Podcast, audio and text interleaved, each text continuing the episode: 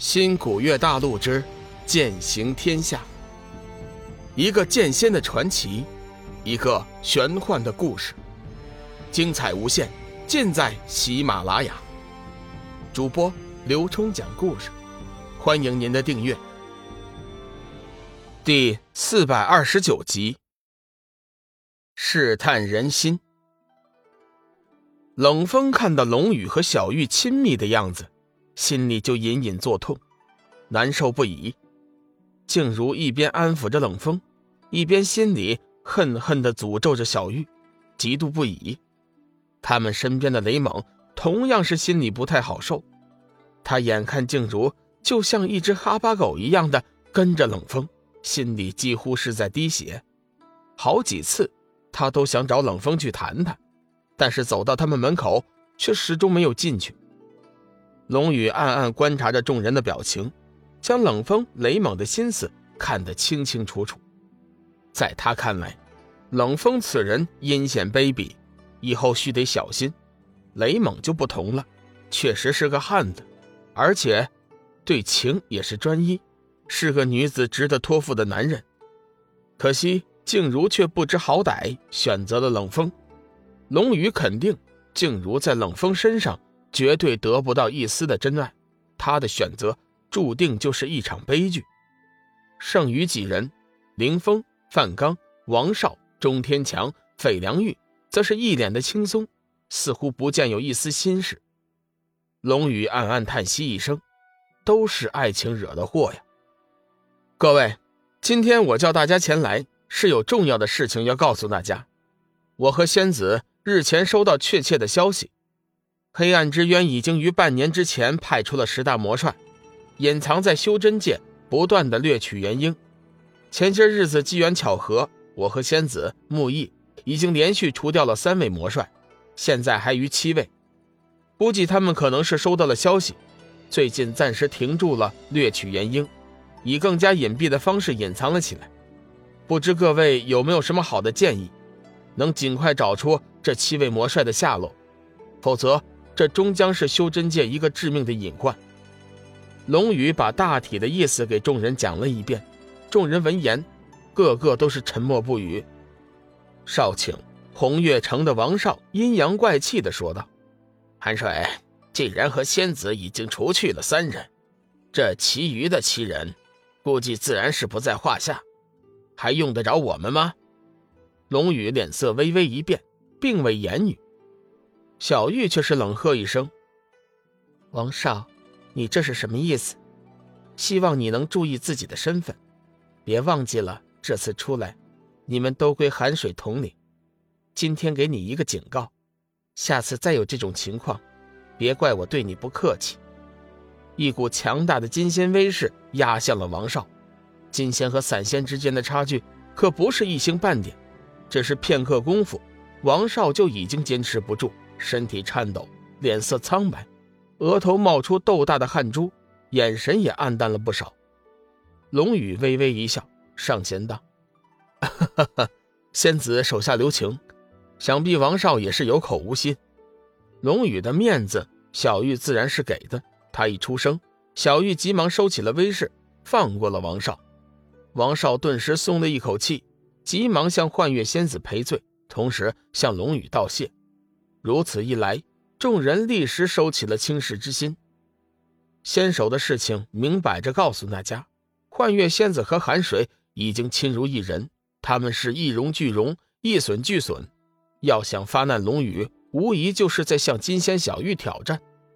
停了一下，范月道：“寒水盟主，我们这些人中，只有你和仙子同黑暗生物交过手，熟悉他们的情况。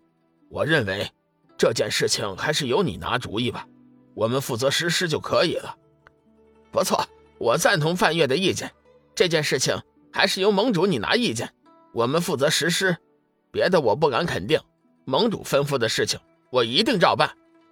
说话的是钟天强，听那口气，似乎是在龙宇表示忠心。随后，费良玉等人也都纷纷发表了自己的意见，说法不一，但是表达的意思都是一样的。无非就是以后跟着寒水盟主和幻月仙子走之类的话。不过冷风和静茹却一直没有说话。静茹，冷风，你们是什么意思？莫非你们不把我们大家和盟主放在眼里吗？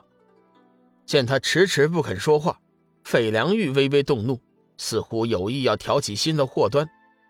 冷风缓缓站起身来，伸手揽住静茹的腰际，也不言语，转身就走。龙宇脸色微微一变，眼中闪过一丝杀意。